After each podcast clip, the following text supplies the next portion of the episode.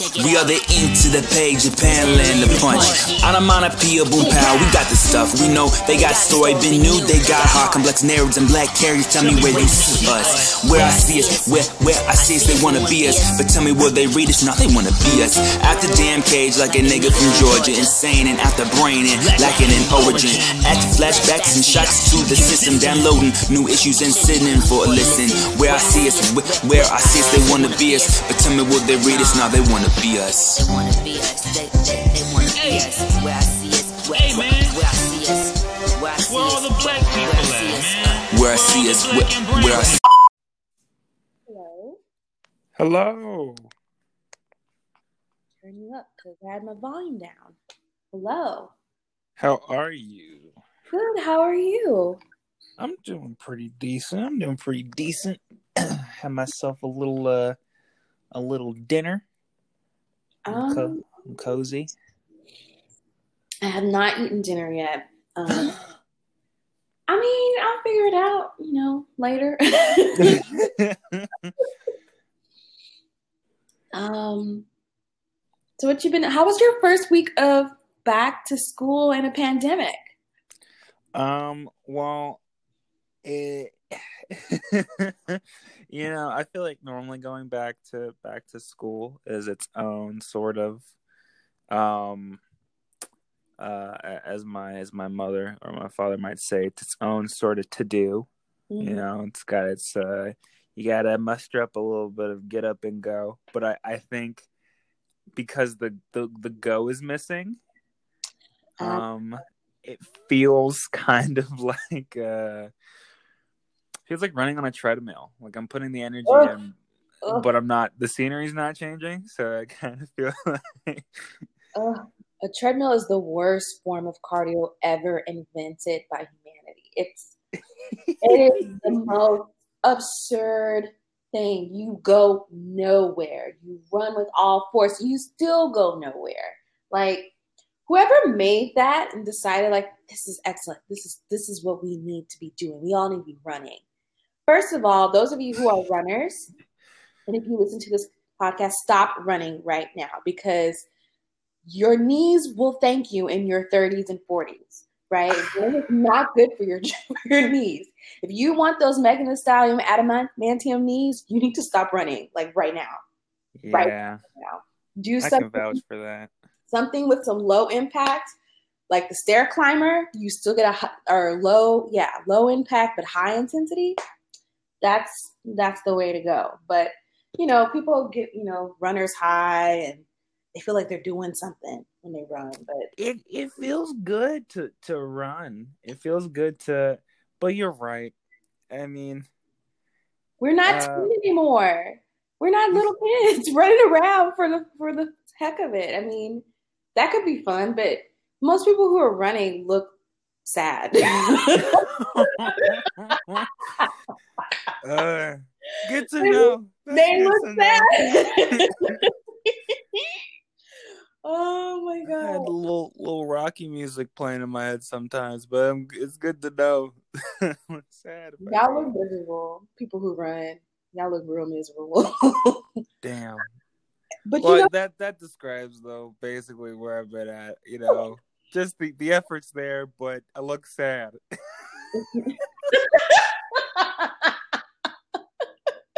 Yeah, it's a pretty good uh, way to describe. How about you though? well, I I'm teaching at two univer- two different universities, and so one started, you know, a week before the other, and so I had kind of like, okay, I'm getting used to this thing. I gotta still gotta fill out a lot of like paperwork and stuff with HR, and then like the other one starts, and I just feel completely thrown off. Like I, I'm just kind of I like hope I remember that I have a class.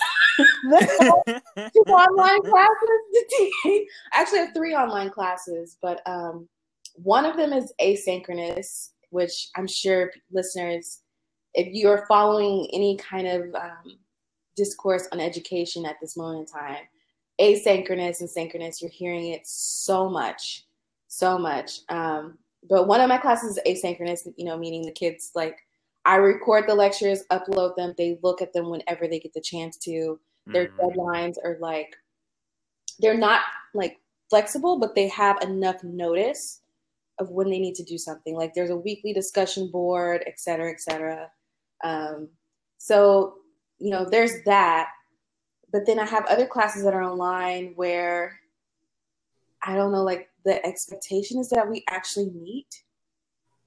And it's just like, I don't know if I Who's gonna tell him?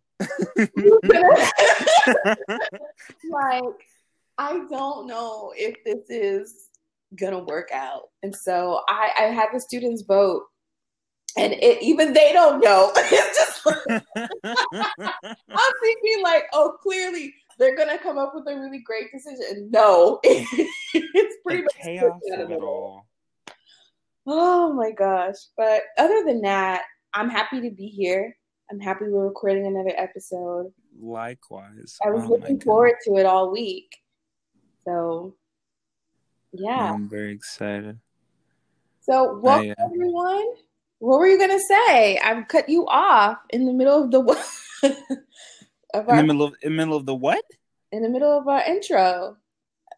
Oh, um, I wasn't gonna say anything in particular. I was just, uh, you know, hi, hello, how are you? It's good to hear your voice. I'm just, I'm just excited. I, I, again, my my energy was the because we were um, we were supposed to record earlier uh, this week uh, Yeah. like on Thursday because we we were, I feel like people can tell us at, to a certain degree at this point Um because we've mentioned it before. We do record these um well well before they come out. Yes. You know, Uh, we're not waiting till Sunday night and then uploading it Monday. No. Oh my Like, god.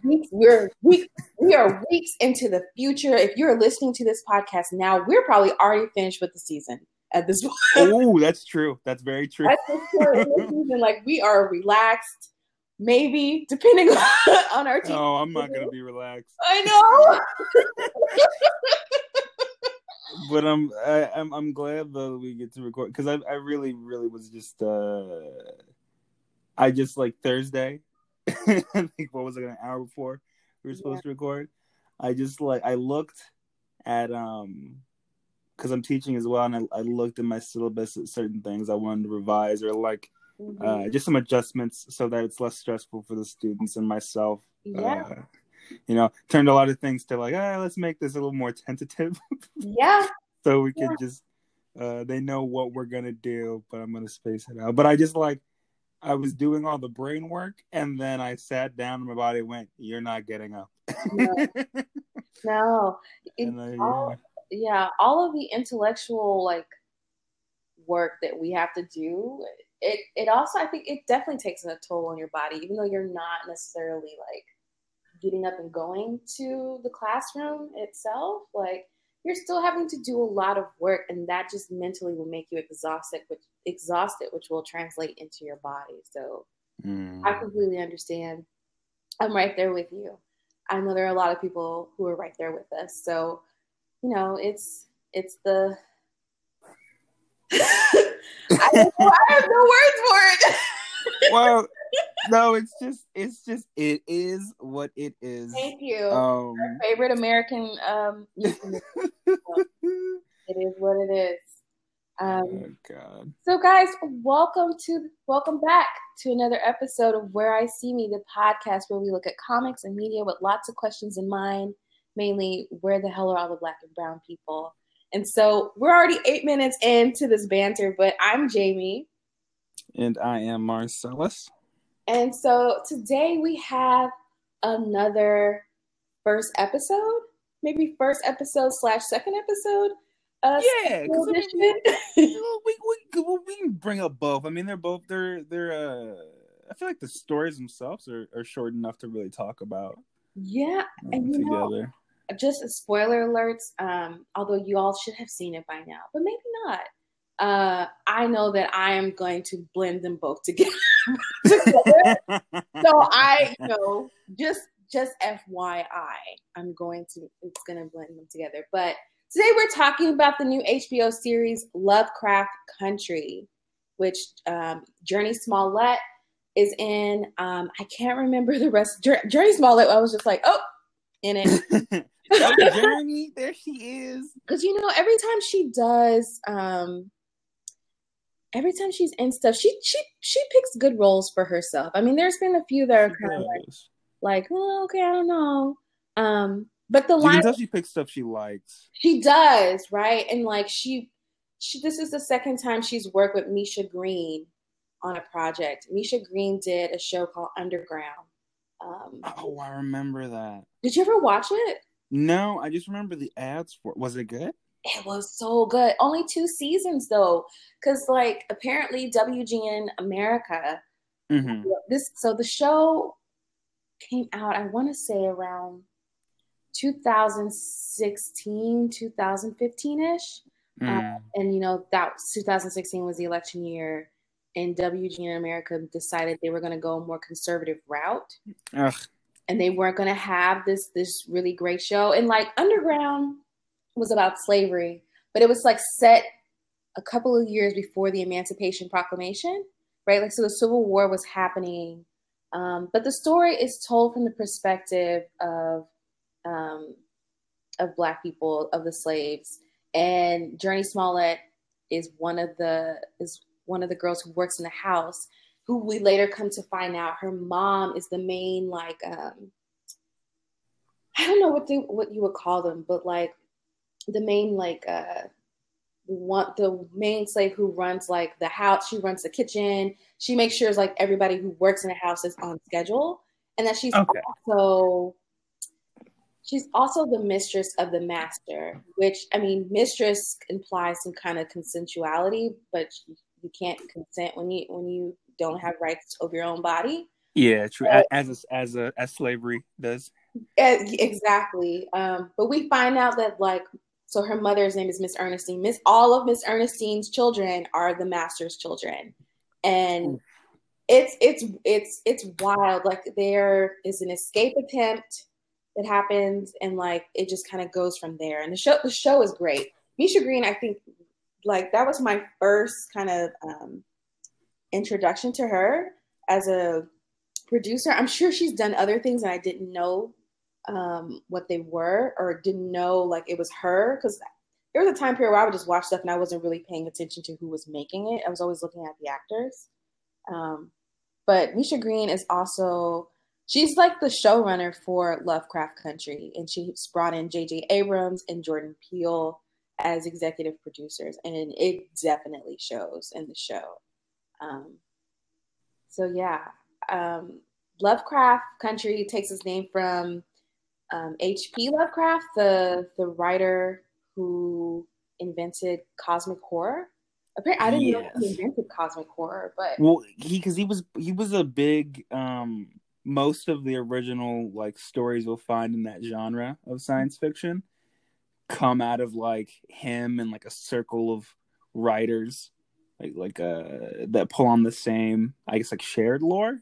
hmm But uh no, I mean he like all like Cthulhu, Mm, uh, a bunch of um it's just because he his all of his writing is relatively um you know you're reading a lovecraft story if at some point you and the characters are kind of confused about what's going on and uh it gets more depressing oh gosh, okay. but there's also something strange happening like it's a mixture of like i don't know what where or why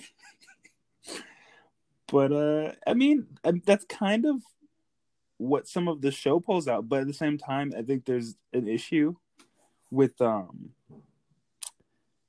I, I was I was hesitant when I heard about the show coming out until I Mhm. saw the cast. What were you? What was your hesitation? his stories are interesting and i think they're i think like the the way they're written is really it's compelling at times because the characters are you know it feels like uh they feel vulnerable they feel relatable on a Mhm. certain level but he's also really racist that is the that is the um the purple pink elephant in the room is that Lovecraft is a um blat- he's he's just like a flaming racist just he's anti-semitic he's anti-miscegenation like just he just does not like anyone who is brown or black at all. Like just you know, vehemently so. And one of the things I was reading an article they were talking about like how you get that sense in his writing because he um the way he treats the other right? The monster the the thing is always the other. It's the fear of the other right?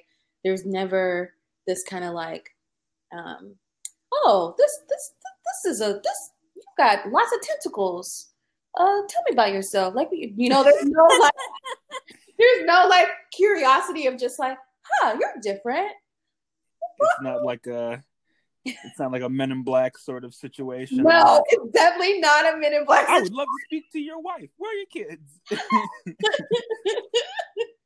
Definitely not a minute. That's a that's a really good point because Men in Black they were super casual with them aliens. It was just like they like, had a they had a basically a, a an immigration center. yes, yes, like an alien, an uh, Ellis Island for aliens. so H.P. Lovecraft would have had an aneurysm if he ever read that. if he saw it and saw Will Smith was the one of the main characters, Mm. someone said he had a cat named like Inward Man. Like that's next level. Like if he had a cat named Inward Man, like that's that's. I know I'm like censoring myself, but we just because like he's a racist, I don't want to say it. You might evoke his. He might get some joy out of it. Yeah, I'm not. No, no. Um, but I'm just like, you. Ne- White people be doing the most when it comes, like when they really be like just so the the racism and hatred. Do you hate people so much you named your cat that? Like really? See, that's why he. Mm, I don't know. I mean, it, if anything, I think it's it's kind of interesting to see a very hateful person who clear like I mean he didn't he didn't make any money off his stories really. Right. Um, He was he like was like obscured, right? And then he and then he I mean he got married. I can't remember if he stayed with his wife before uh, Which until girl- he died. But who? What girl? Okay, I'm like, girl, you're not, you're not a little like, you know, how you taking it overboard? Why you name the cat that? Like, that's just not. I would, mm-mm. it's low bars, you know. This is low bars, you know. People yeah, But I mean, he he he passed away without whatever this quote unquote legacy is now. Um, I mean, there's so many things that have been inspired by him and like the world that he helped build, hmm and it's kind of, in a way, it's refreshing to see some sort of. I feel like in science fiction, especially like science fiction and, and the horror aspect of of these stories, hmm seeing it reclaimed by black and brown people. Uh, I mean, this cast specifically is a very it's a it's pretty much a predominantly black cast. Oh, absolutely. Um, you know, you have Jurnee Smollett. You have Jonathan Majors, who plays the main cha- character, Atticus, um, who is named after Crispus Atticus. Um, yeah, yeah. uh, Tick is his nickname. You have Courtney B. Vance, who plays Uncle George. You have Michael K. Williams. I was really excited to see Michael K. Williams in this Oh, show. same. Him, like him, he, him in that show talking, talking shit was my favorite. um, you know, you really have like a really great, a really, really great cast. And so the material you have to work with, right? You have Lovecraft's like really racial, like super racist, white supremacist um, science fiction material to work with, and how uh, Misha Green and Jordan Peele and J.J. Abrams have reworked this has been really, really interesting. And so I guess we should like go into the episode. But I also am curious, have you, because I know that you are very much into um, sci-fi, cosmic horror as well. Like, had you re- ever read any of um, Lovecraft's books before? I I never read. I mean, I've I've played games, um, and watched like I've watched other movies inspired by Lovecraft, which Mhm. kind of. I mean, part of the reason I I think I don't remember the name of the game. Uh, it was like you play this detective on this sinking city. I I I, I wonder if I can look it up as I'm as I'm uh, reflecting on it. But a lot of movies I've watched, like The Thing. Um, I'm trying to think of other ones. Annihilation. Um, Oh, they all have that same sort of. They pull from that sort of sense of dread and like uncomfortable uh, question after question, um, being um, asked of the of the main characters or them asking. It's kind of like pulling a thread at the end of it's like uh, something that can eat you with a million eyes. There's tentacles. there's all this stuff that I had encountered, and then as soon as I was like, okay, well, we know like who inspires all this type of, of writing. Like, where well, once I figured out the term cosmic horror, I very quickly discovered Lovecraft, hmm and and I was like, oh, okay, cool, cool, cool. Um, let me just who is that? And I Google it, and I was like, oh, well, I'm not gonna read his stuff. uh, so I mean, really, truthfully, I, I, part of me does want to actually read his original stories just to see. I mean, I'm, I, I feel like this that was I was much younger when I first learned about him, so I think now I'm I'm old enough to be like, okay, uh, maybe I'll try and you know not he's he's gone, so he won't be getting my money. I, I don't have to just avoid the text um necessarily.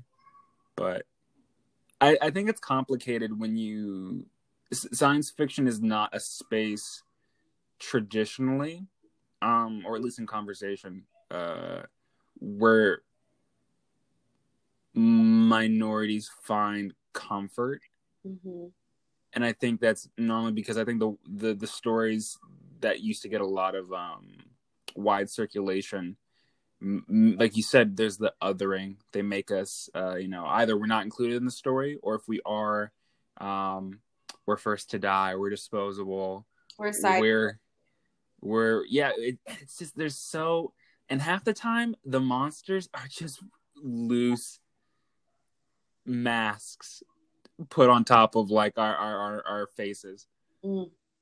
and that can be upsetting i think um but it's nice to see a show that i mean th- there's been other there's lots of movies and, and shows i think you know they center black and brown people and it Mhm. excites me but i think what i love about this show especially in this first episode is that it puts it puts you in that jim crow era Yeah. where so much sci-fi takes place and it says like hey the the really scary part is being a black person this time like the true the true horror yeah. is just trying to be a person in a very inhumane um setting and then they throw these terrifying things at you and you see like the flaws of people's like of their of their upbringings and all all the all the baggage they bring by just being fucking um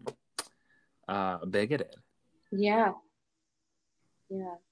I think um what's really great about and I'm kind of like I'm going to circ I'm circling back cuz I'm thinking about um when you're talking about sci-fi and like people of color not really finding um traditionally in the like in the past like comfort or a place in sci-fi. I um last I think maybe like sometime this week or like last weekend I was trying to watch um Stanley Kubrick's 2001 A Space Odyssey. no I tried several times to watch, to watch it and just I couldn't get through it. I couldn't get past like the first 45 minutes of it. Um it's long too long and like I paid I rented it off of a streaming service because I was like I'm gonna watch this right because I'm because I'm like this is supposed to be like some you know masterpiece in cinema and like, Nah. I'm like I'm gonna watch this right and also I had just read um, Arthur Jafa's essay called uh, My Black Death which he Mhm. talks about his experience of um, going to see um, 2001 Space Odyssey when he was a little boy in Clarksdale, Mississippi. And like, he went, it was like just, and it was like, at that point, the movie had been out like two years and had just made its way down to the South, and they were just not playing it. And like, he talks about like just being mesmerized by the things on the screen. but then like at the end of it, he goes out and talks to the to the um, the guy and like the concession stands, this white guy, and he was like, "Sir, I just saw this movie. Can you tell me what it's about?" And he's like maybe probably thirteen or fourteen, and the guy and the guy looks at him. He's like, "Son, I've been watching. They've been running this movie all week. I don't even know what it's about. I can't tell you. I can't even tell you. I've seen it all week, and I still don't know what it's about." And I just thought that was like really, like that was like that was really like genuinely uh, like a really interesting moment. And Jafa talks about it as this moment where like their race and like class and all that stuff gets broken down to the like there's a shared moment where they have no clue what the hell is going on in, in this Kubrick in this Kubrick film. And so, you know, he talks about like the whiteness of it, like how in the space is this black void and there's a sphere of space, sphere of blackness.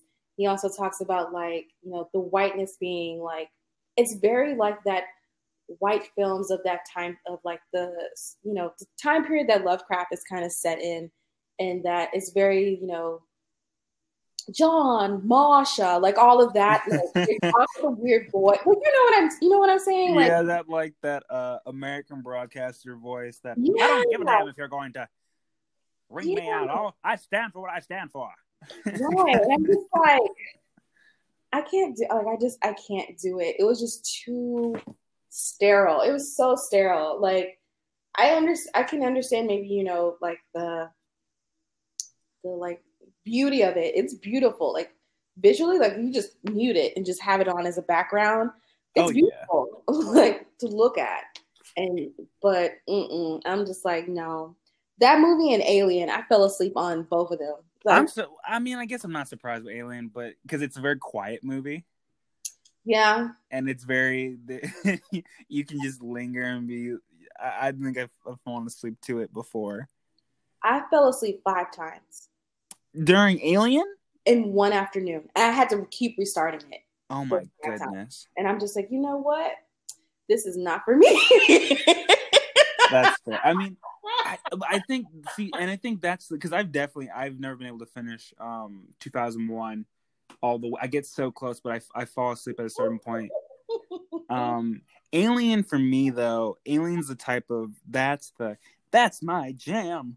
That's the really? uh, that's like the the most I'm willing to go over for like you know cosmic horror. Like I'm you know the abstract of it is like is okay. I'm fine with going more abstract than that, but the sort of like that cast is another example I think of of breaking certain molds mm-hmm. in science fiction with uh having like a um the lead be this sort of redheaded woman who because all that that's that story was written with all the character names said as they were but non-gender specific hmm. And so they really they really just auditioned uh auditioned the actors. And it could it could have been a, a male actor. Could have been anyone. Could have been a black woman. Right. And they were ready to kind of just do what well, whatever they had. But that movie just I don't know. I think it sits in a not the, not the same sort of lane necessarily, but it, it kind of has certain things going for it that I think this series, um, like you know, man, they it walked in uh, Lovecraft Country in certain aspects, just running. yes, exactly, and I think that's a really good like segue back into the episode. You know, those other two films are very they, they're slow there's a slow build to like finally see the reveal of the monster. Lovecraft Country, the first 10 minutes, we get monsters and aliens. right? Because like Tick is on a bus traveling to Chicago to find his father, who apparently has gone missing. And like we also, as a side note, we have learned our lesson from the Dark Angel episode. We were not going to do like a play by play of everything that happened in the first episode. yeah, because yeah. that, that was two two parter. That was, that was a two part. That was a two part episode, and so if you listen to both parts of you parts of it, uh, thank you. God bless you. Like, because we. we did not we did not you know know it was gonna take that long but yeah, Lovecraft Country. It takes it's like full speed, right? Because we get like this flash. Like he Tick was in was he in Viet Viet not Vietnam was he? He well, okay, so this is taking place. This is Jim Crow era. Mhm. It wouldn't have been Vietnam necessarily. I'm assuming it was the Korean War Mm-hmm. Because uh, there's Yeah, like a, you're uh, right. You're right. he's, he's dreaming. He's dreaming on the bus, um, heading home or like a Greyhound, I guess. And you're right. He's like he's out in the middle of these trenches, and it's just there's like uh there's the the giant monster, the giant um sort of robotic ships from uh, like War of the Worlds type type stuff. There's the there's like- flying saucers running around. There's a Cthulhu monster that shows up, Yes, there's like a pink lady who like floats down from the spaceship and hugs. like a, the uh the Red Queen, the Martian Queen. Yes. Um, in which we find out he had been reading that book, A Princess of Mars, um, which I don't remember who wrote A Princess of Mars, that John Carter uh, series. Do you They remember? made um a movie. Did, I know I mean- did. It didn't do that great. The John Carter Disney movie? Yeah, Oh, well. it was fun ish. It was fun-ish. I remember me and my dad watching it in the theater when I was younger. And uh But there's like there is a a a, a Princess of Mars movie. Oh, Edgar Edgar Rice Burroughs is the writer for Princess of Mars. Um, which the cover of this book looks very Frank Frazetta. I'm trying to look it up Here. Are you familiar with Frank Frazetta? He did what is that Fire and Ice with uh, Oh, okay. No, no, no. I found With- it. Yeah, yeah, yeah. what's his face? What's his face? Who did Fritz the Cat? Um, I can't remember. Who did Fritz the Cat? You were the one that were telling was telling me about Fritz the Cat. Fritz the Cat is oh my god. we could have a whole episode about Fritz the Cat. Um uh Fritz the Cat was Ralph um, Bakshi. Ralph Bakshi and Frank Frazetta. Yeah, because that was 1972. Yeah. That was like the that was one of the first like adult animated films with like a, a full full. Like, it wasn't just because like uh oh nudity or something. It was like full commentary on like race and uh politics and like socioeconomic issues in America. Um, I liked. I watched the uh, interview with Ralph Bakshi, and he was like, he was he made he was like, I made all these films, these animated films, because I didn't like that Disney. You know, people were starting to believe that animation was only for children, and then it only had to be for children because of what Disney Walt Disney was doing. He was like trying to push back against that. Um, which I think still to this day, like there's some people like I'll be watching, like I was watching Avatar, and my mom just happened to like walk by or whatever, and she's like, "You're watching cartoons," and it's like, first of all, this is Avatar, first of all, and like lots of people, like adult people, watch the show. You could see that it's more adult people watch the show because of how Korra, I think, ended up looking right. Like it had Mhm. it didn't have some of the same like comedy as I think Avatar, like the playfulness, but also the characters were much younger in Avatar. Um, but yeah, Bakshi was like you know pushing back against all of this um, ide- these ideas that you know comics and like animation are for children that they're for anyone, right? And like there's so much you can do with animation that you can't do with live action, and I think we've said that before on this podcast, but this um this show kudos to whoever the cgi team is because it looks really great. Like it is genuinely scary. it is. I was disturbed. Like i told myself i was not going to watch it before bed but i was so excited. I'm like you know i was just like screw it i'm gonna watch it i watched both episodes before bed and i was like i slept five hours that night and i had to. I'm like, you know what i told myself because I knew this was gonna be scary, but I was like, I didn't know it was gonna be scary from jump. Like I mean, listen, I told you. you did tell me, but I still was like, I can do it, and I'm like, no, I couldn't. No, I, I should not have. I should not have done that. Um, but you know, it, it is what it is. It's, it's done. It's done. but um, I've seen it, and I love it, and I'm just gonna have to remember to watch it in the daytime. so, you know, I um, feel like there, there's. It's nice though because they. I think in them showing these these monsters because so con like when when reading, um, like in trying to figure out more stuff about Lovecraft before we we talked about the the episode. I Mm-hmm. looked at like different um short pieces of like okay well how does he describe the monsters because i know at the very least um i mean when you're reading a book that uh that tries to scare you there's this sort of sense of showing and not telling necessarily right. like trying to get you to use your own imagination. It it seemed like there was this sort of at least in the the because the because the show these things with like a thousand eyes on them that that seem to have like a almost hellish appearance. Like Yeah. they look they look the texture's gross. yeah, it's nasty. It's It, it nasty. it it seemed like um they did a i mean it, from what i could tell it looked like they did a good job of of evoking some of his sort of like i looked at something that was unknowable and unthinkable and and a thing with like a, a a sort of a stare that held me like my own grave would like there's sort of this sort of um what's the word I'm, I'm I'm looking for? The intangibility of of fearing something. Mm, And I I think the fact that they show you these monsters and they're scary and what they do is horrifying, but like even in the and I was talking to my dad about the show too because he's the one who told me even to to go ahead and like actually watch it. hmm Um he was more afraid from the sheriff Oh yeah, hell yeah.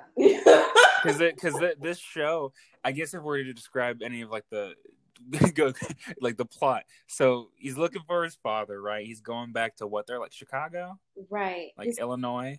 his father apparently had sent him this very like cryptic message um, that's talking about something that is his birthright in Arden, Arden, Ardham, which which which is interesting because the story you think like so we're he's going to Chicago. We're I was thinking there the the setting was gonna like move down south to like Mississippi, Alabama, Georgia, somewhere, but no, they go to where they actually is like Lovecraft Country, which is like like Providence, Rhode Island, like somewhere over there in the north. You know, I was talking about the north a couple of episodes back, and I don't geographically the northeastern side of the U.S., which people love to say is not racist, but is very much racist, um, just as much as the South. So, um, but the story takes place there. Like they're driving across country, him and his uncle and Letitia, who is Jurnee Smollett. Um, they drive. They're driving across country, and apparently his uncle writes for the Green Book, right? Which is, I think, a wonderful, Yeah. just connecting. It, it's a motivating reason for why they're doing this, but also it's just nice to see.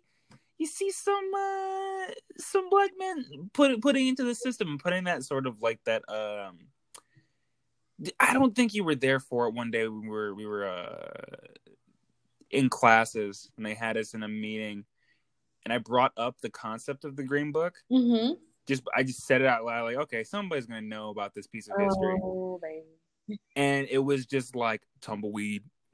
Wow. Nobody? No, like no takers? Nobody? I think one person knew, and it was it was because of the movie Green Book. and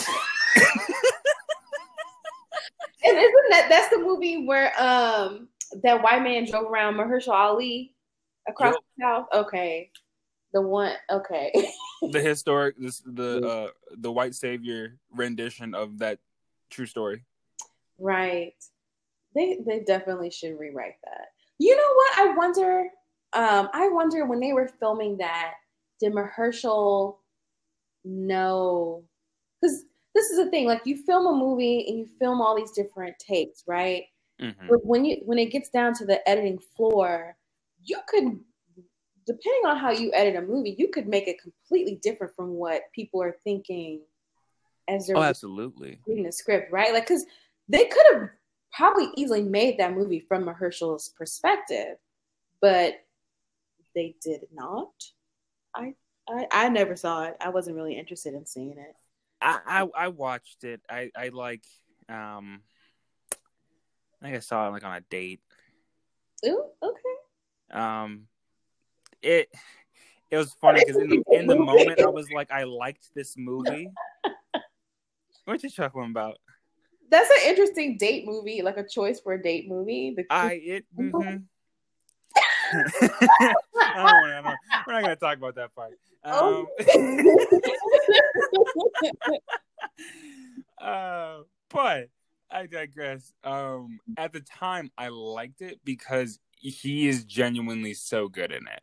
Mm, Um, and you're right; it really could have been from his perspective. And I think there's certain things that they they allowed the the driver character to do. That I'm like, I don't think this would.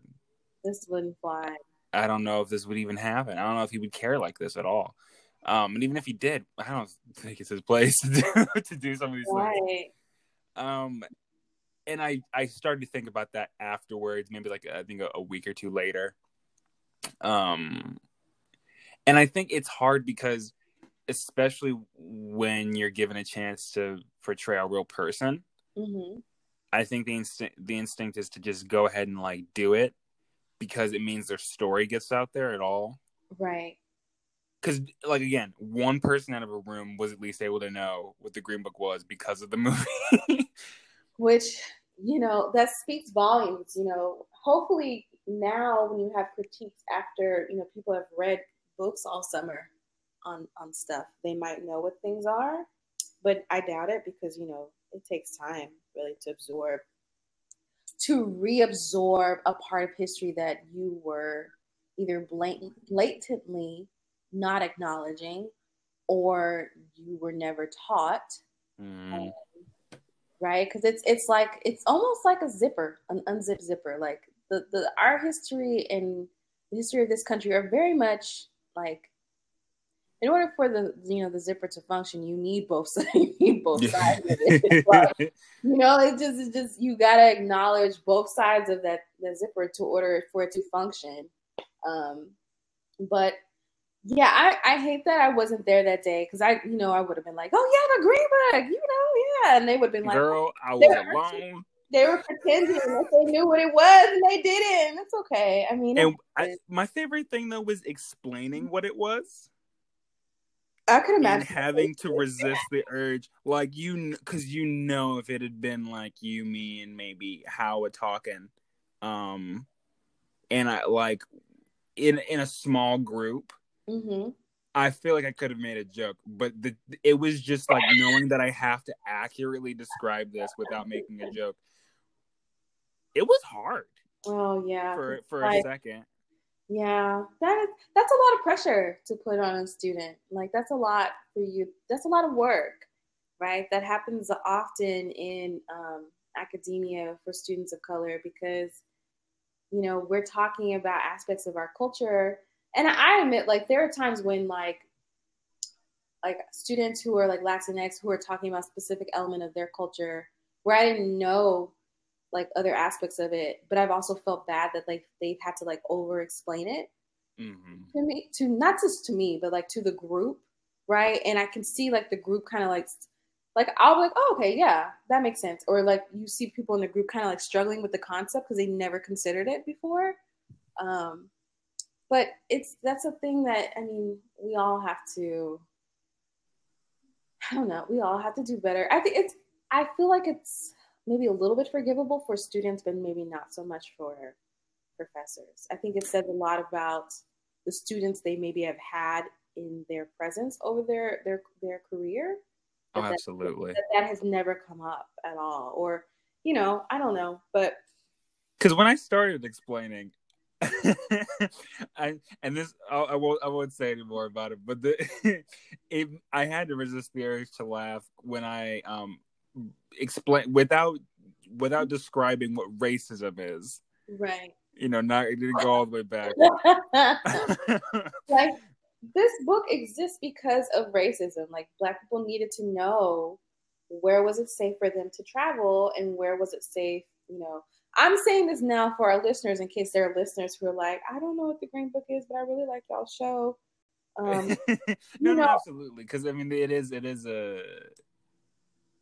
It, I mean, it's it's why we need more representation of stuff like this in the media because it's it's uh it's history, it's right. history.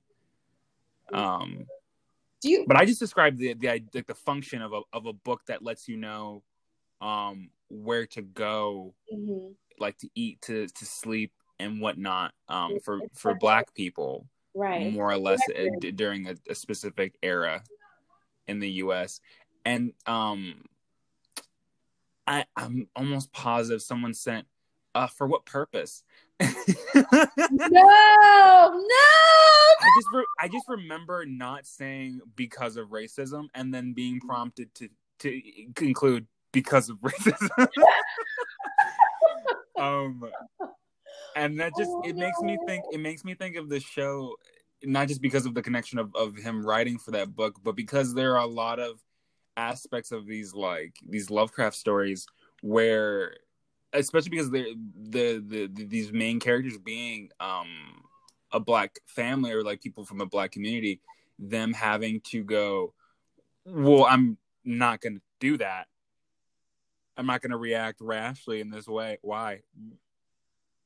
Well, one because I, I'm I'm you know I'm I'm well read on this situation. Also, because I are you white people don't just let me into into their house if for no reason. This seems strange. Like they they start doing like Yes, you know we're talking. You know now we're talking kind of like about the second the second episode. I'm sorry, I'm jumping around. No, it's fine because you know we're not telling. We're not doing a play by play of the episode. We're not doing that. We're not.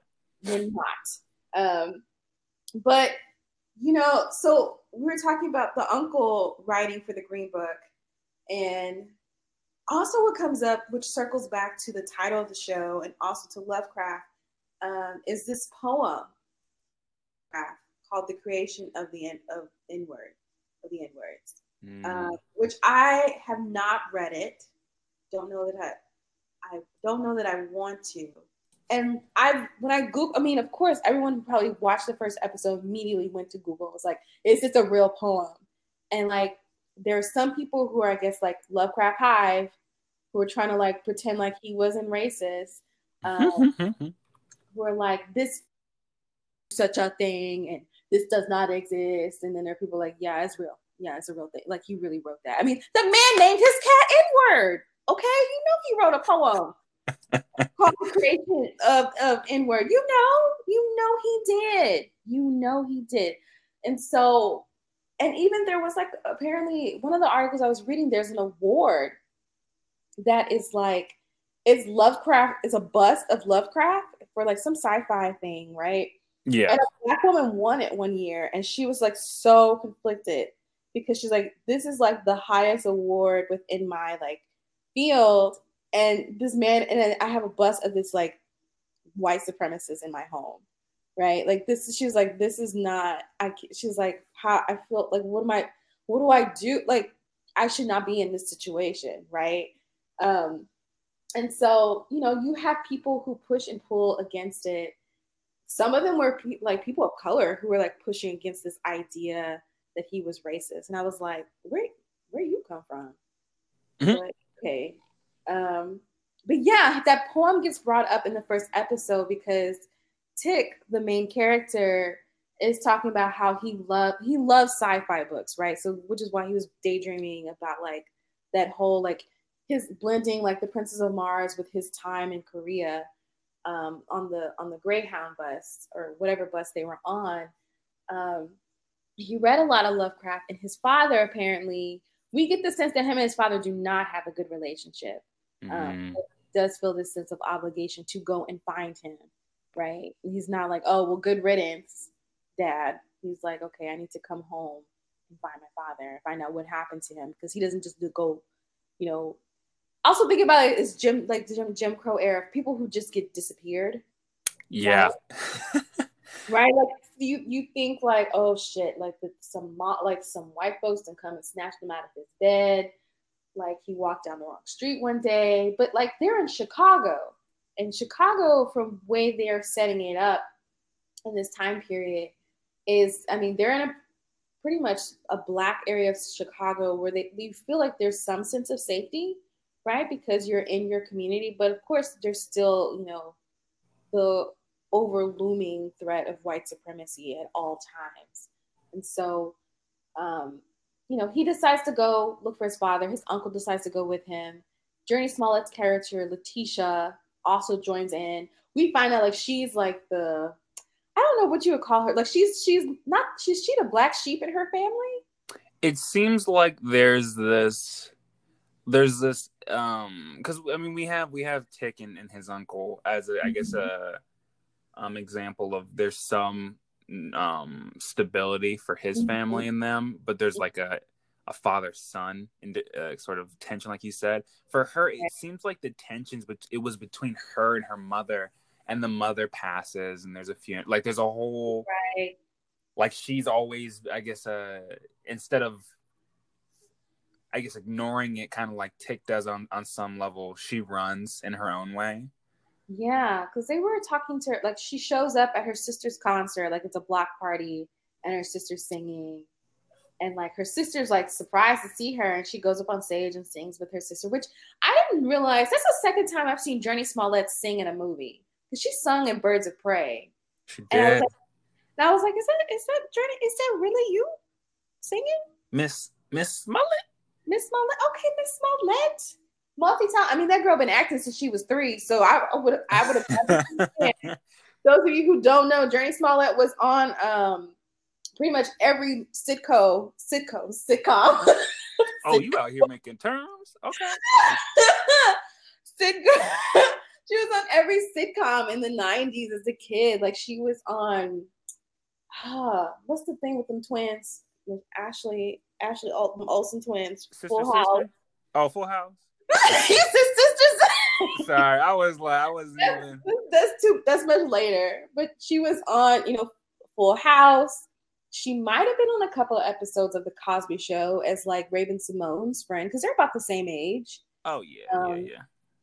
she was also so cos the cosby show you know of course there was a cosby show with like theo and rudy but then there was also a show that was just called cosby. She was on that show too like as their i don't know if she was like their neighbor or something. She was about like 12 or 13 i think. Um but like she was like a main like person on the set. And i think phylicia rashad was on that show too. It was like it wasn't it wasn't like cliff and um dang i forgot mrs huxtable's name clair. It wasn't like they were cliff and clair. They were like Mhm. Some other people like it was some other variation of the cosby show but it was just like cosby and she was on that. So she's been acting a long time. So i mean she she probably can sing. I would imagine she can. She been here. She put her time in. She got got the skills. skills she's been putting her time in since day one. Um, i really wanted to see her cooking show with her siblings. Um, she had a cooking show? that, yes all her and all her siblings they had a cooking show and like they were all of them yeah they were all on the show together all of them yeah oh I don't remember if Jussie was on it or not. I can't remember. Uh-oh. But like, there's a lot of them. There's a lot of those of Smolletts. Like, it's like six of them. I think that is a lot it's a lot. That's a lot of children, that's more and they were all into acting at various points because they also had a show together called On Our Own, and that was like something happened where they're like their mom. Yeah, 1994. A family of seven children tries to cope with life without their parents. Um, that was the premise of the show. So like Jurnee's on it, her big sister, um, one of her brother, like it was a bu- it was a bunch of Joe. It was like JoJo Smollett, Jazz Smollett, uh, yeah, all Jack Jackie Smollett, Jake Smollett, Jurnee, Jussie was on it too. Like all of Mm. them were on it. Um, and so yeah, basically she she's her her resume is long. It's long, right? She's been acting a very long time. But what was interesting, I brought up the cooking shows, like they were talking about how Jurnee will like make the cornbread and like put it in the oven and then like won't come back and get it. Like somebody else will get somebody else will get it. and I get the sense of that, like in her character, and that you know, there's this whole. Her sister is like very stern with her, and was just kind of like, "You can stay with me two nights," and like was you know her she was kind of like, "You can stay two nights, and don't ask me for no money or something like that." But then of course Jurnee needed money, and so she ended up going on a road trip because they were going to be passing by her brother's place brother gets brother her brother like that fight with her and her brother. I was just like, ooh, goodness. It's like all y'all busy. Y'all just fighting all out in the open with company. like y'all do not care. Letting everybody know. Yes. And so um but yeah, I think like to what we were saying, the cast is like really, really great. And they're traveling, you know, across country. And then they finally they get to this one town, right? When in the green book it has it listed you know, there's a diner that's supposed to be like, you know, that will serve black people. And then mm-hmm. they go in that diner, and mm, as, as soon as they rolled up in that town, I was like, y'all know Goodwill. And I feel like Tick Tick knew it too. Like he was looking, they was eyeing them down in the car, right? Like as they were driving through town, I'm like, this is not gonna go well. And there, there's a certain amount of um, and in that in that same moment, like you're saying, there's these there's like clues and I feel like that was like it already has a weird energy that that the town had a weird kind of vibe. And that's like a relatable feeling, I think, being somewhere and feeling like ah, I don't know if I'm supposed to be here. um, but the I think there's a reveal, and they're trying to figure out, okay, this diner has a different name than what's on the list, right? Um, and they just like there's you. I won't. I won't necessarily uh, give away a review. I would if you just again, if you're an almost an hour into this and you have not seen the first episode, at least watch the first episode because there's these three people, especially the uncle and Tick, um, are very smart. I mean, all three of them really they keep pulling out like book quotes and like movie quotes from all these science fiction stories and fantasy mm-hmm. stories and they are just so fuck uh, um observant. I, I was gonna say clever, but they're really just they watch and understand what people are going to do. Right. And it's just it's nice to see so much um agency. Yeah, like they they they're very um like fleshed out characters. Like you really are getting a sense of their like inner workings as people, um, and not just like I don't know. Like some shows can feel kind of flat. Like I I started watching um, just randomly. I started watching. Well, not randomly. Eric suggested it. I was started watching Andromeda, which is another like sci-fi space show. Oh yeah, yeah. Which feels very much like 2000s like space like you know space dramas dramedy kind of things. And like you know you watch it because it's just like it's fun to watch. It's not like you're gonna like um, you take away like any kind of like it's not it's not like a drama drama. Like this show is definitely a drama slash horror supernatural horror horror um and you know the development of the characters i think really aids in like all of that those feelings. Like I felt you also I don't know about you, but like that particular scene when they were in that town, it was like a sundown town. Basically, it was a sundown town. Yeah. Oh, no doubt. I I always feel anxiety watching those those scenarios on screen. Mm-hmm. Um, even though I know it's acting, they're safe, right? I always feel immense anxiety seeing like black people in trouble on screen. Like it gives it just like I can't, like I can't. I just oh, I hope they get away. I want them to get away. Um, you know. No, I definitely, I definitely relate to that. I mean, especially when it's these scenarios where it's just like, I I felt I felt more I felt a lot of that same anxiety uh, during that scene versus when they're in the when they're in a forest encountering a monster. Yeah. Like then it's okay. It's just, it's suspense. I I can very much be like, okay, they're acting, hmm but the the them being in the town during the daylight And be being like the pit in my stomach. yes, and being like, you know, spoiler, they got chased out of town um, by like a mom. Like they were, it was like some boy, like some good old boys on the back of a pickup truck with like baseball bats and like, I'm like, oh no, Some proud boys. yeah, like mm-mm, mm-mm. But you know, they get away, which is great, and they find they're looking for Ardham, which Ardham is in Massachusetts in the show. I don't know if Ardham is a real place or not. I didn't even bother to look. Um, but they also talked about it being in relation to the Salem witch trials. Um, yeah, yeah, yeah, yeah.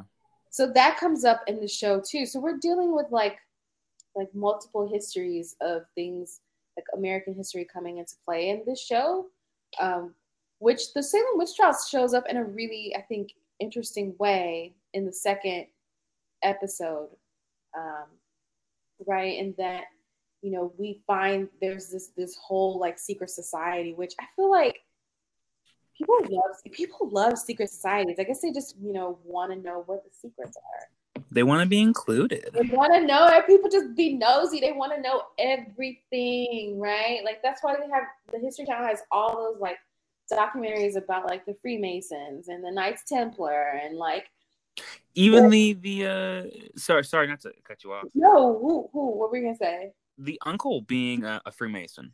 Yes, right. He's Prince Prince Hall Prince Hall Freemasonry, which Prince Hall was African American and started his own um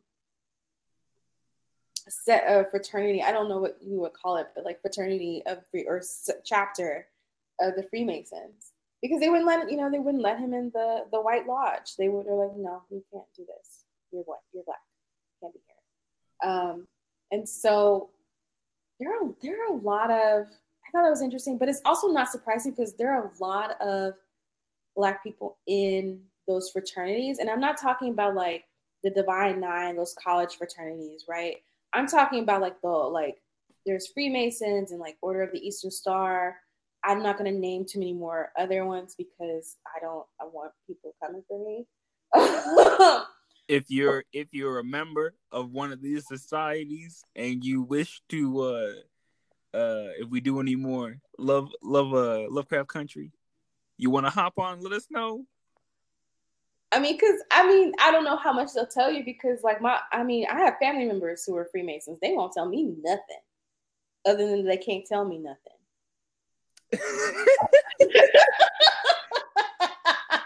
like, that's really it. And I was just like, because I remember asking my uncle about it once, and he was like, the way, and then the way he chose his words, I was like, you don't know or you can't tell me. Because that's two different things. And he was like, look, I can't tell you. It's some real powerful stuff. You can't be messing with that stuff. I'm like, okay, I'll drop it. I'll just drop it. Preserve the secret. It doesn't bother me not knowing. Uh, it bothers me right now. It bothers you. I would like to know. I mean, you can't. You can't know. I mean, th- just. I just. I feel that I'm comfortable knowing that there are just some things I won't know. Right. And a lot of people are not comfortable with that um, aspect of reality at all. Like there are just some things you just won't know. It doesn't mean you shouldn't try and like understand or like know things, but just know that there are some things you just you you won't be privy to. Like there's some things you will not know, right? Like I was talking to someone recently and like I mean this is kind of along the lines, but like classified information, but the, the CIA, I mean, in all of the catastrophe that is to 2020, the CIA or FBI just casually, you know, said UFOs are real, right? Or aliens are real, or some, something like that. Just casually just threw it out there. And we're all so busy trying to like buy masks and all this stuff. We're just like, oh, okay. And like buying toilet paper. And, and you know, they were like, this is the perfect time to to make that omission, right? That, you know, this is this is a thing. Um but yeah, like the the the the fraternities, the all of that stuff of history um it starts to it plays out in the show. And like me and Marcelese at this point in the podcast like we've only seen two episodes because only two episodes have aired. Um i i don't know about you but the way that those two episodes felt like that they literally could have dragged the episode the, the storyline of those first two episodes out an entire eight episodes Oh, absolutely. I was just kind of like, this is a lot, right? We get monsters in the first 10 minutes of the first episode. We also get more monsters at the end of the last episode. We get like secret societies in the second episode, and we get all this uncovering of, of Tick's like ancestry and how that plays the part of him being in this like these these weird not I don't want to say weird, but these like uh, mysterious uh, white people who have just welcomed Tick and like Letitia and Uncle George in their house. You know, like they're up to something, right? They want something from them. It's very ominous. It's extremely ominous, right? Like, and apparently, like Tick was the only person. So the, the start of the second episode, they um they had walked through the night. I get oh, I hope they didn't walk through the night. I think they walked in the morning when the sunlight came up because apparently, which spoiler, the monsters um are like vampire like vampire kind of monsters, but they don't they don't have like a human form like vampires, but they're like they only come out at night and they make like this kind of whis- they, they remind me of the velociraptors in Jurassic Park. Yeah, kind of like uh, hunting in packs, tripping Yeah. around the sides. Yes, and like the little calls are like that kind of I don't know if you could even hear that. That was pretty good. Was pretty good. Oh, I was I was scared.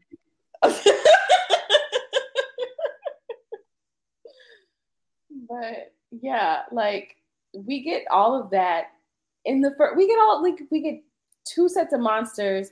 Like one is the daydream, right in the beginning that or dream that he's having, and then the towards the end, like we get some we get real monsters, and their monsters pop up at a time where they are about to like where they're experiencing like life or death racism at the life or death white supremacy at that moment in time, right? Like because they had been pulled over, they had been harassed by like the sheriff. You talked about the sheriff being the scariest thing. The sheriff, that sheriff was scary, right? Because he you see like how he, he just kind of put them on this impossible like timetable, right? He was like, if you didn't know this this county he was like is a sundown county. So the entire county is a sundown county not like not just a town not just you know where they were were in the woods.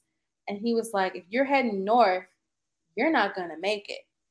And so they're like okay well we'll turn around and go back. And he was like sun sunset is at 705 or some some arbitrary time he told them. And so they're like racing against the clock to get out of this county so this man doesn't decide to just like shoot them to kill them right? Um and then once they get out of the county they think they're safe and then they realize they're not safe you yeah, know? there's- it's a, it's a false it's a false uh, promise. it is very much a false promise um but yeah like there's it just this show it runs. It's like full speed. Also like the layers of information there's so much. I can't i'm excited i didn't even get to see a preview of what episode three is to be. Um i'm really excited because i'm like i have no clue where this is to go. Because they find i mean spoiler they find his dad in the second episode right like that's something that could have been dragged out like an entire like 8 12 episodes like finding your father It's definitely it's definitely from what I can tell, and I think what I think I, don't, I can't remember if, if we had talked about it or if I, I believe a friend of mine was telling me this too that it's more an anthology than anything. Hmm. and so we're I, re- I mean there's so many stories we're probably going to get to see out of that sort of lovecraft um, playbook of of horrors and it's I'm, excited to see what they do to make it feel fresh Mhm. and not get too convoluted Right. I trust Misha Green though. Like she Mhm. she has a very good like her vision. Like when she was working with Underground, like that show had a lot of nuance, right? It wasn't like your it wasn't like your typical like movie or entry about like slavery, the life of slaves and like how miserable and how horrible. Like we're not subject we're subjected to the horrible parts of it, but we're also subjected to the moments of hope in that particular show. And that I think was I, I real I think Misha Green like really understood that an audience like a particularly a black audience is gonna want to see that because there were always there was always like there was always resistance. Like there was always i think that's something we don't see a lot in scream in those period pieces about slavery. We don't see the resistance as much right? yeah there's a, a passiveness that's... there's always this passiveness this miserable like woe is me. And i mean that is a valid thing but there are multiple things ha- there's it's much more nuanced. History is much more nuanced than that right? Like you had people actively defying the plant like the plantation system it's not right? a monolithic uh history. Absolutely. You had these moments where, yes, you could, like, people could come together. Like, when they have, like, I think, like, Saturday nights where they would, like, have, like, their part, like, a, it was kind of like a party or get together and they dance and, like, you know, just there, there's, there was much more happening. Right. And I think that that aspect of knowing that there are these other aspects of life help you to like it helps you to mo- like, like it would give you motivation to resist i feel if it were me. Hmm. Like knowing like knowing like that i don't know like that there is something better and you have these moments where you do experience joy in this horrible situation like that could be i feel like that could be a seedling to resist to keep pushing through and to like I don't know I don't know what, what are your what are your thoughts on that? I mean I can understand it, like the silver lining of of of of what could be better if not even for yourself or like the the the um like your blood. Yeah. Just as, just as a note, we're not saying there's a silver lining to slavery. There's no silver lining. No, no, no, no, no, no. I'm none whatsoever. Like, no, I'm, I'm just, I, really what I mean is, is just like in thinking about the way black people specifically have had to suffer. Mm-hmm. I think even without even talk like when we had our conversation about Drexciya, mm-hmm. um, and sort of the the escaping um from situations in a, in a truly, I think, I can sort of like terrifying, um, you know, f- facing facing what would be hundreds of years of, of, of, suffering and, and and that sort of the darkness and in a lot of the darkness and a lot of black history mm-hmm. um, even without experiencing some of this of this pain still seeing this sort of like love and constant growth mm-hmm like when I, when I think of black people and black stories, I, I really do look to cosmic horror and other other settings because space to me is so beautiful. It is, and it's so it, and it's black. Space is black. It is, and and I think the the richest soil is so dark that it looks like space. You know, that's really beautiful.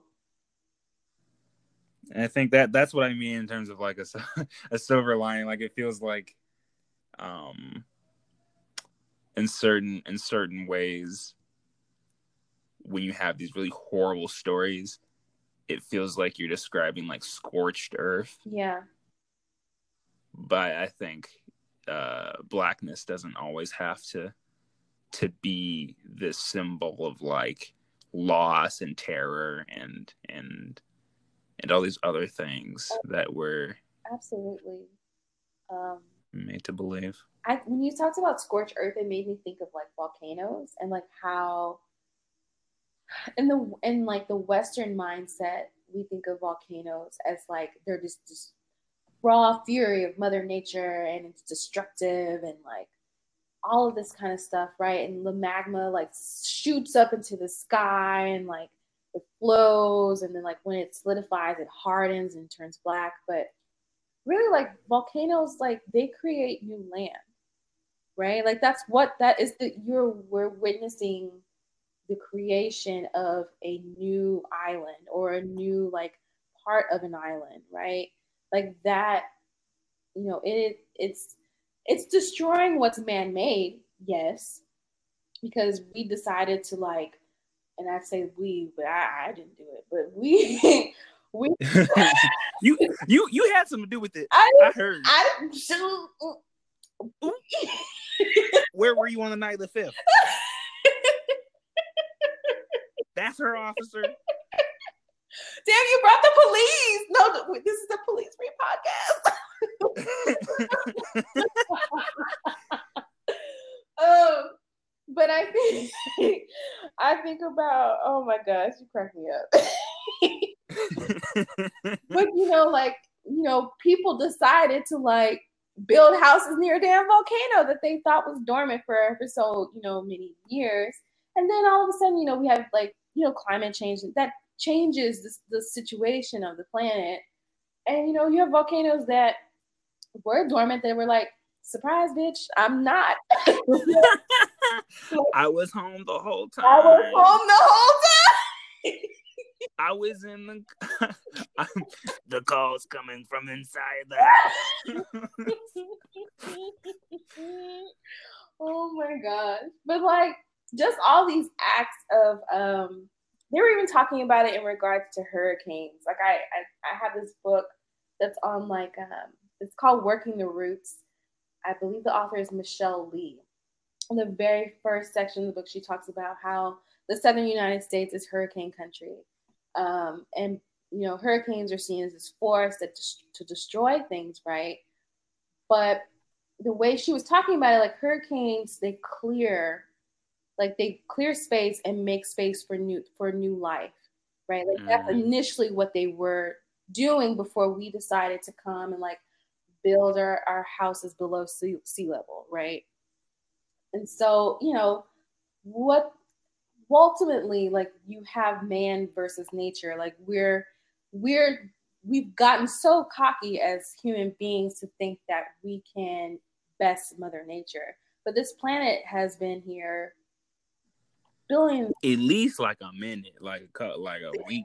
a week. we have been here a blink of an eye in that in that regard. And like I I feel the plant it's a, it's alive. It's adapting to us being here and like messing with it. Like global warming is I mean it's global warming is a terrible thing for human beings from my understanding. I I will not speak any further because I am not a climatologist. I'm not. I'm not um, a specialist on climates and things. But it's going to be really terrible for human beings because we set this thing in motion, right? That with smog and like pollution and just you know all the things that we're doing that is wrecking this planet and this planet is adapting to that by melting ice caps and like all this other stuff, right? That we're saying that we're going to be like, oh, um,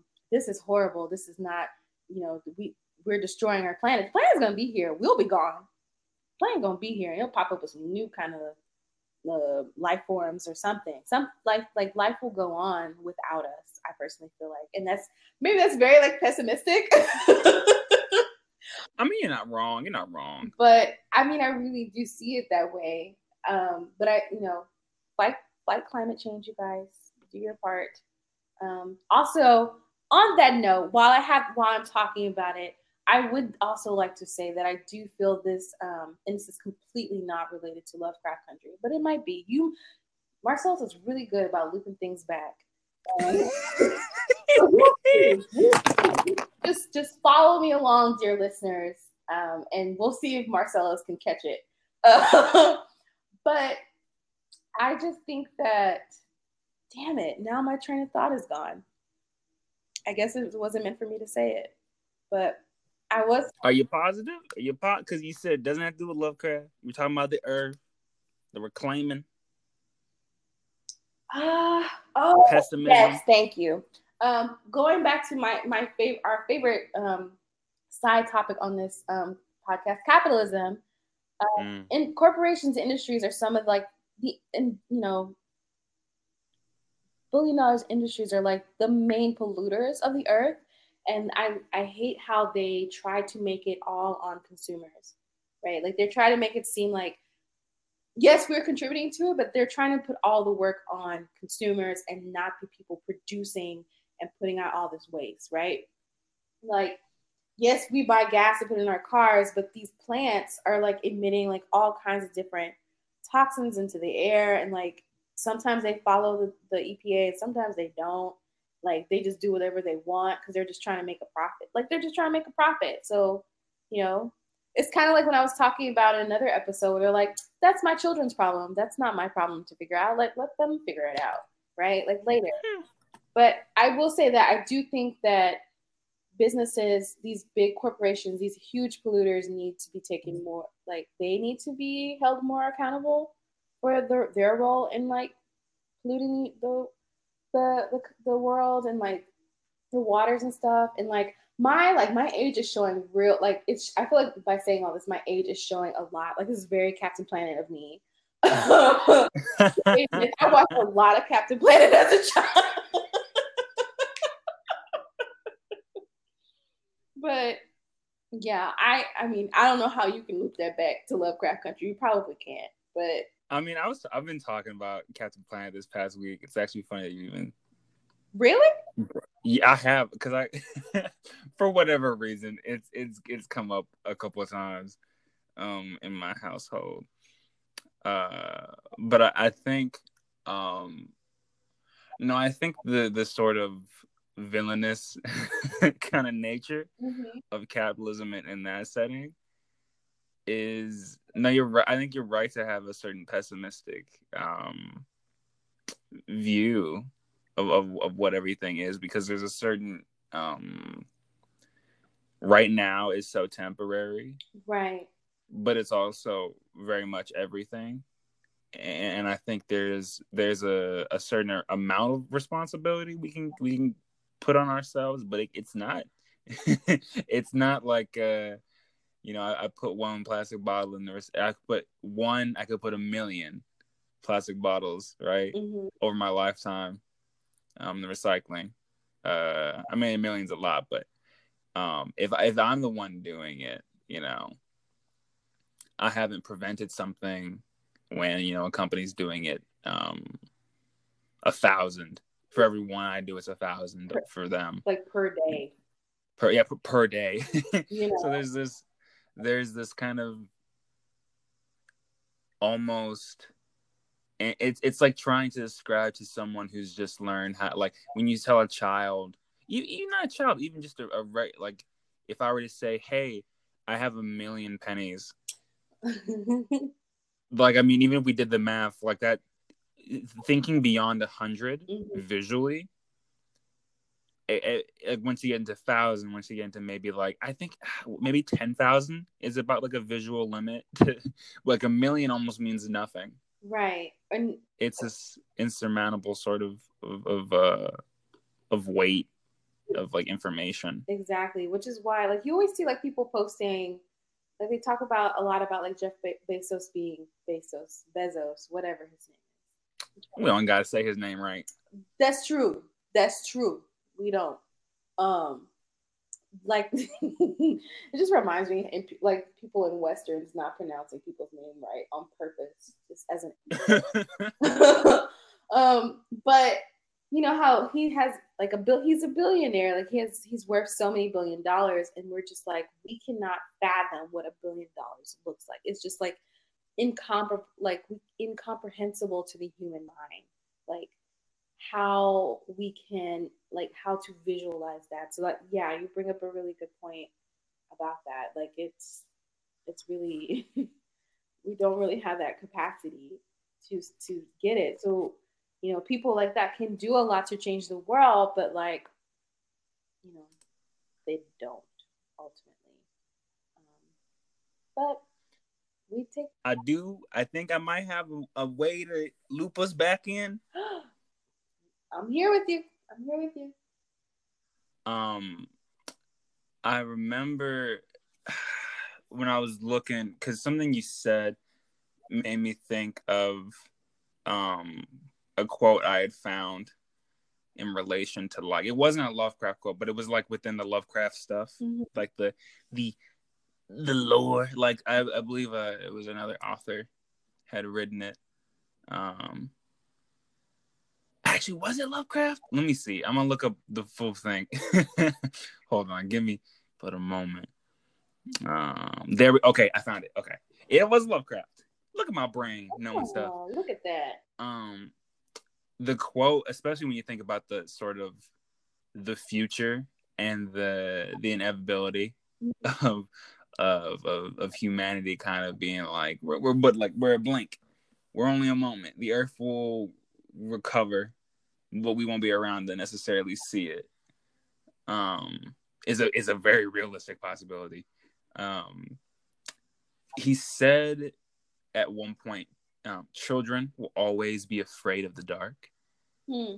and men with minds sensitive to uh, you know hereditary impulse will always tremble at the thought of the hidden and the fathomless worlds of strange life which may pulsate in the gulfs beyond the stars or press hideously upon our own globe in unholy dimensions which only the dead and the moonstruck can glimpse. And i know it's like he's he's trying to be a little spooky and he's Yeah. he's definitely he's a little depressed himself but i think the idea that there's things we won't know because we'll be dead by the time they happen. Like i think that pressure it, it's a lot for a person but i think the, the the larger groups at hand like you're talking about everything leads back to being afraid of later Yeah, the future, the fear of change, the fear of the future, um, the fear of ultimately of, of death. You know, um, even like seeing it, like I said, like I have, like I have a lot of anxiety watching Black people in difficult situations in fictional, Mm. in fictional like settings. So you can imagine, like in real life, that it's it's like ten times worse, right? Um, and I don't know. I think like with him, what he said, you know, he's big being big time spooky, but I I like what you were saying earlier about space being black and beautiful, and like the most fertile soil being black and beautiful, and the and blackness being this space of like like richness and like you know we talk about like the void of space and the unknown, but like I think that in the unknown, instead of like dreading it with fear, like Mm. to view it as like there are unlimited opportunities to imagine a better future or to imagine a, like a whole nother way of doing things, right? Like I've seen a lot of people talk about this year in particular, um, and there are all kinds of memes talking about 2020 is like the worst year to ever experience on this earth, or you know, like it's just this year is just dragging a lot of people um, through it. Um, but I've also seen people talking about this time period being a portal into another dimension. And like, not to get all like, you know, theoretical physics, ast- get theoretical on us theoretical physics, astrology, where astrology and theoretical physics meet together. um, but just in a portal in the sense that there's we are facing the opportunity to reimagine. Like we thought our future was gonna look one way, and this virus and like everything else that has been happening over like all of you know all of the things that are happening as a result of this virus. Like we realize that even in a global health crisis people still have time to be racist right? They still got time. They still have time to practice white supremacy in a global health cri- crisis mm-hmm. and that is ultimately really really hor- like that's that's horrible that's horrifying. Like that is the real horror story right here. Like not lovecraft country that the fact that there's still like people still have the time they still have they still like they're still like we are all like facing this virus that could potentially like i don't know wipe out wipe uh, like billion millions of people have like been infected thousands have died like and people still got time to be racist. People still got, you know, police still have time to shoot people, right? Like that. And I think that's what this show does really well. Like, even though we have, like, there are these monsters and things, and like that secret society, right? Like, The people are the most cruel things. yeah, like the secret society, they know that um, these monsters exist. They kind of can control them a little bit, but they're like very like Aryan Brotherhood. Like you know, they talk about Tick being like a mongrel or diluted blood or whatever they said about him, right? Impure, like impure, sort of. Yeah. Mm. And just like the fact that we have t- y'all got time to do this, like it just shows like how horrible the world, like this particular um dimension or particular like timeline. I, like some astrologers will say timeline, but like Mm. Just how horrible this particular space um, is. And we have the opportunity to jump to a new space. And in that new space, we can create something way better than what's going on here. And not everybody wants to do it. Some people want to go back to like t- 2019, 2018, 2017. There is no going back. There is only, you know, moving forward in this regard. Like we can't we can't go back. You can't go back. And I think that, you know, I don't see where like I said, I don't know where episode 3 of Lovecraft Country is going to go, but I Yeah, I have no idea. I mean, are they going to go back to Chicago and like just be in Chicago for for the rest of the season? I don't know. I don't see them doing that. Right? Cuz this I feel like all the events that have happened have set off this chain of information that has led to more questions more questions. I'm just like, There's bound to be something more. There's bound to be something more. There's always something more. oh yeah, definitely, definitely. Um, I found that poem. you did. If you want to hear it, I- it's very short. Oh, is it? Is it short? It is. Okay, I mean, you can read it. We can tear it apart. Yeah. Okay, Right. read it. Read it. So, raggedy, raggedy ass. Um, um, on this podcast, go ahead, read it. All right. When long ago the gods created earth, in Jove's fair image, man was shaped at birth. The beasts for lesser parts were next designed, yet were they too remote from humankind. To fill the gap and join the rest of man, the Olympian host conceived a clever plan. A beast they wrought in semi human figure, filled it with vice, called the thing a nigger.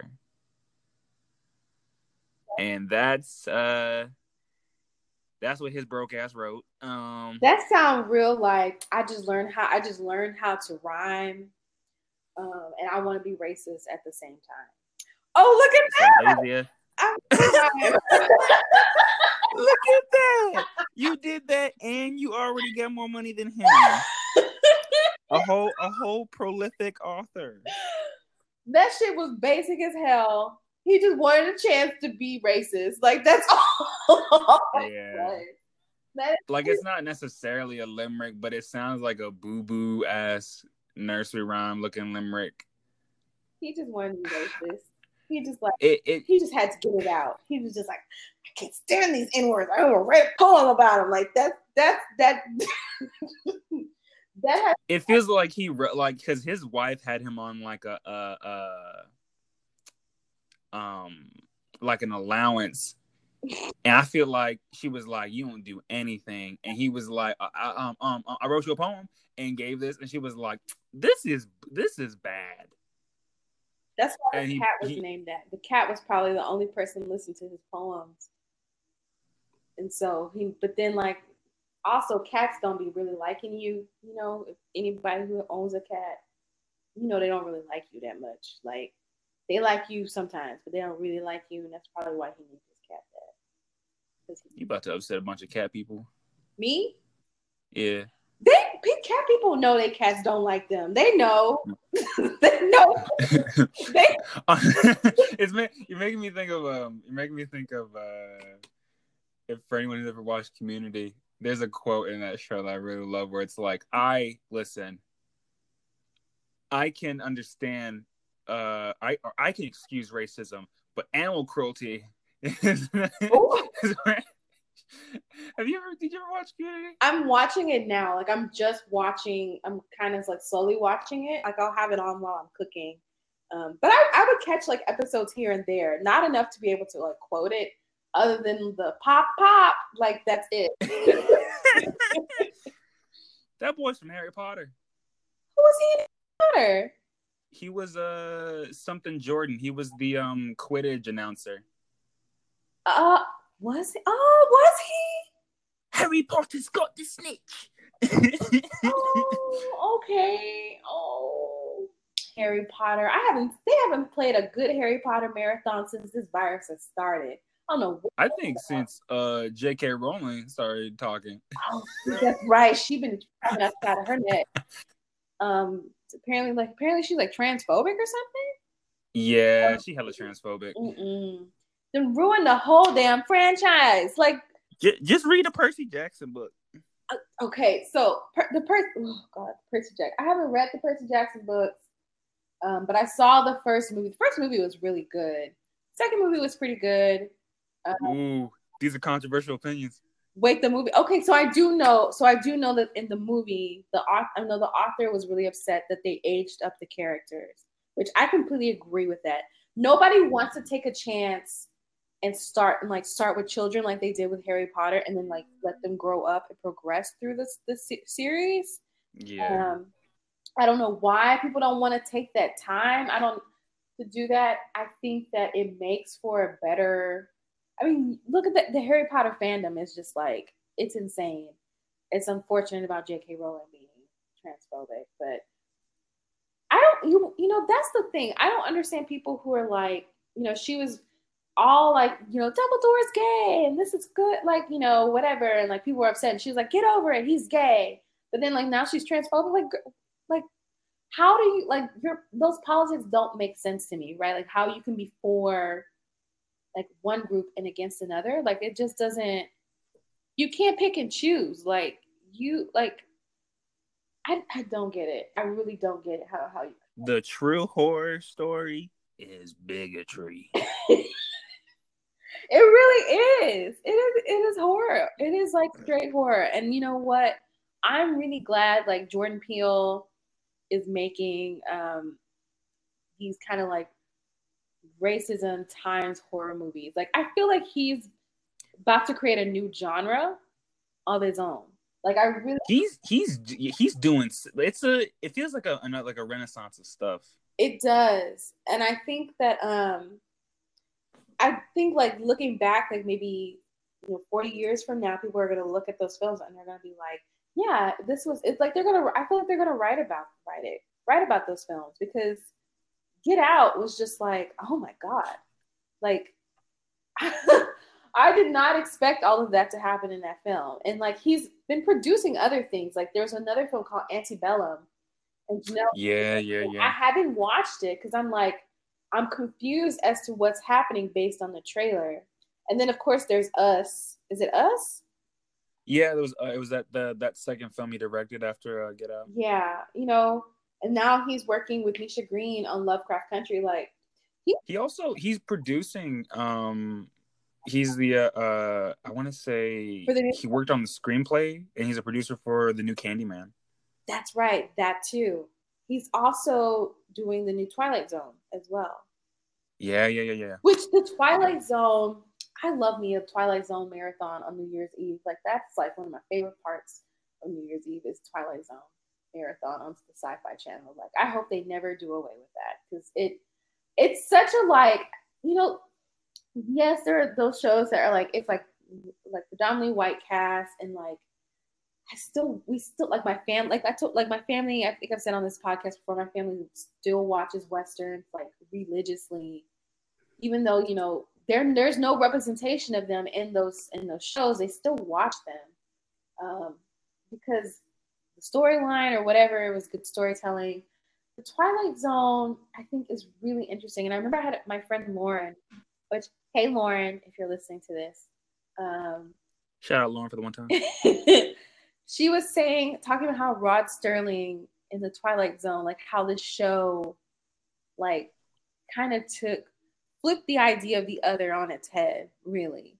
Um, oh, absolutely. And that how that kind of like how TV and media can kind of help towards like everyone has a role to play in like Black liberation and like the civil rights era, and I think like TV media, you know, like Star Trek having like um, George Takei and Nichelle Nichols as like the, like first like people of color on the show who are not like a stereotype, like they're there to do like actual, you know, like they're actual integral parts of the show. Like they're not just there to be like a comic relief or you know some kind of minstrel show.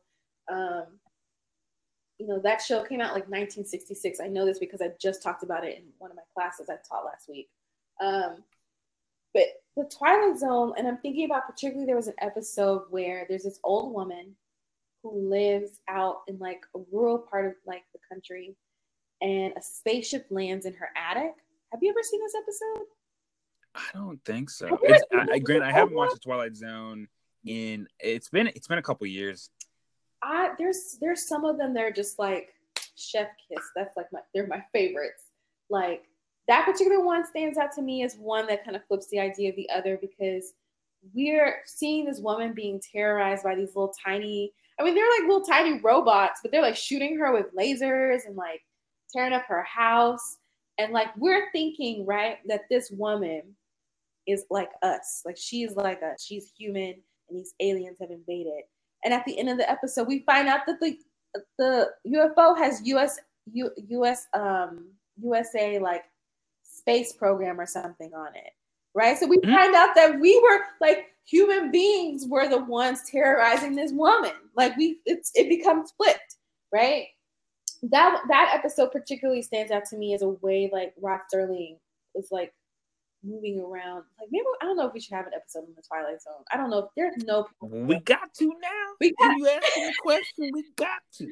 I don't know if there's any episodes where there's people of color. Like I'd have to watch. I mean, if anything, we can try and examine that ourselves and come back to it. There was one where it was set in New Orleans during Mardi Gras, and it was this rich family, but like he was a he was the butler, right? The, mm. the old white man was getting ready to die and he hated his family. he was like old and rich and like hated his family because they were all spoiled and like just had varying different like things that he could pick at and be like, you're a terrible person for this reason. And they were terrible people, right? And he was like, I don't know what I did to deserve such a horrible family. But he has like masks made for them for Mardi Gras.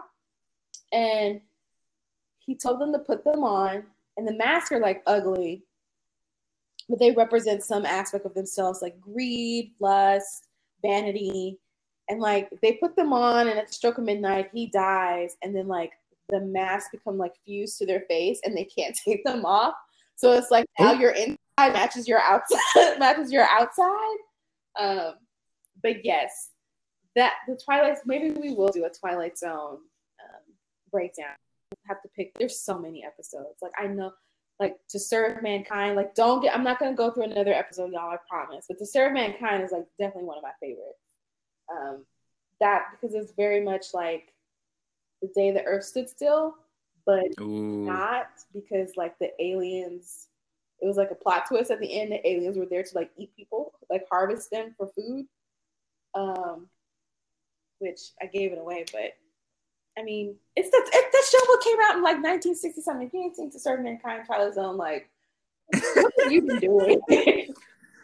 what have you been doing? But I'm really all I have to say. I'm really glad to see Jordan Peele like like to see his creative genius pass like i mean he was really great at comedy but to see him like flourish in this new genre that i feel i really do feel like he's he's not that you know he's creating a like new genre of like combining race and the supernatural, racism and supernatural, or racism and horror together.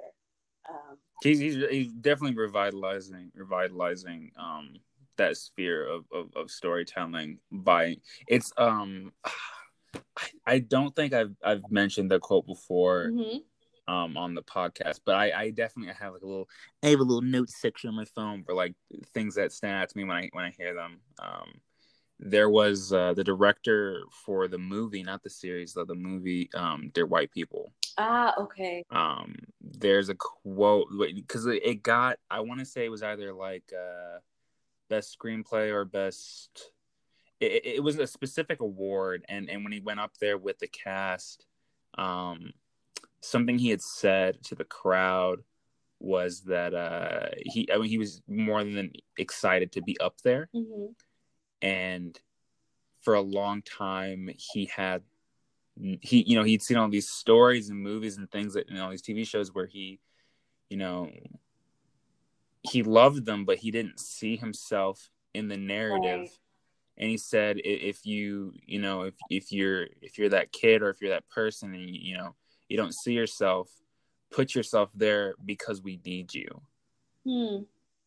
and I feel like that's he's really ushering in a time of, you know, whether it's him or it's the actors or it's people he's producing for. hmm Um, we're we're we're, we're getting some we're getting some shine.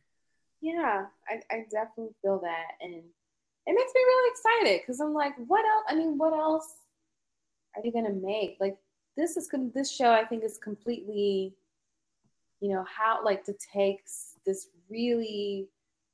I don't. He wasn't. I mean, he was obscure in his lifetime, but like to take this man's work, who gave people cosmic horror, but also was like a just like horribly like white supremacist but how to like flip his um flip his flip his own you know genre on its head and like make it work for you i think is really Mhm. interesting um and so i guess we're, we're kind of coming close to time to end but i mean i think it's pretty safe to say we're both gonna keep watching Oh yeah, no no no, yeah I'm hooked.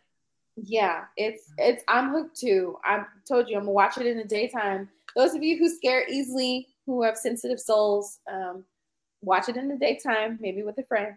Um, Those of you who just really hate yourselves, watch it at night by yourself, 10 p.m. double digit times, oh my gosh! no popcorn. you know, my water. mom watched it the other night, and she was like, "What is this?" And I was like, "It's Lovecraft Country. It's really good." And she was like, "There." She was like, "Uh, uh-uh, uh, they're monsters. I don't want to watch this." And I was like very shocked because growing up, my mom watched The X Files. She watched The Outer Limits. She watched Poltergeist. The t- there's like a TV show Poltergeist. She watched all that weird stuff when I was a kid, and I would just be like, "Mama, See, but you you just said it right there. It was weird. Right. She likes weird. But I don't think she likes weird anymore. Like she likes true crime now. Oh. Like she will watch a snap marathon all day on Sunday. There are, but you know, there are a lot of people. My cousin, like a lot of people, love them snap marathons. I can't do it because I'd be too vigilant, like hyper vigilant. You know that you know somebody gonna snatch me. But the snap, you know, snapped is like the women just they just snap on their husband and kill kill, kill them, you know, for whatever reason. Um, but yeah, she was like, "This is scary. I don't like it. I don't know." But I think she told her boyfriend about it, so I think he might watch it. I think he, I think he would like it because he likes Marvel and like all of like that kind of stuff. So I think he would, he would probably be into it. But she was like, "Mm-mm, I don't like it." Mm-mm. No, ma'am. Mm-mm. All right, I guess I guess that's the that's all the that's all the juice I got on on on Lovecraft. Yeah, I think that's that's it for me. We did a better job of not giving away the whole show. Uh, Look at us. look, look at us. Who'd have Who'd have thunk? Oh goodness. we want to say thank you to all of our listeners. Thank you for for sharing the episodes with your friends. It's been really great getting everybody's feedback. Remember, like you can rate and review the podcast on all of the um, different streaming services that you get your podcast on. You can leave us a voicemail. Um, what else? Like, there's just you can tweet at us. We have a Twitter. It's at That's where- true. where I see me, all one word on Twitter. um, definitely follow us. Follow us. Tell us what you think of the show. If you have suggestions for show topics, like let us know. You never know. Maybe we were like it's maybe it's on our list already, and we maybe that's the next thing we record. You never know. So also um uh, a big a big thank you to uh if you've uh, stuck around to the end of our of our shows you'll notice there's some nice tunes in there mhm. at the uh, at the end um that song's uh why don't we talk about it by playdate uh there are also some fellow uh science fiction fans um so big big thank you to them for uh for providing the the nice uh, the nice uh uh smooth smooth tunes yeah. um, that song's on Spotify and Apple Music, so you can go and check out their music. Uh, but no, I think that's uh, I think that's it. I've been uh, I've been Marcelese. And I'm Jamie. Stay nerdy. Stay black. Why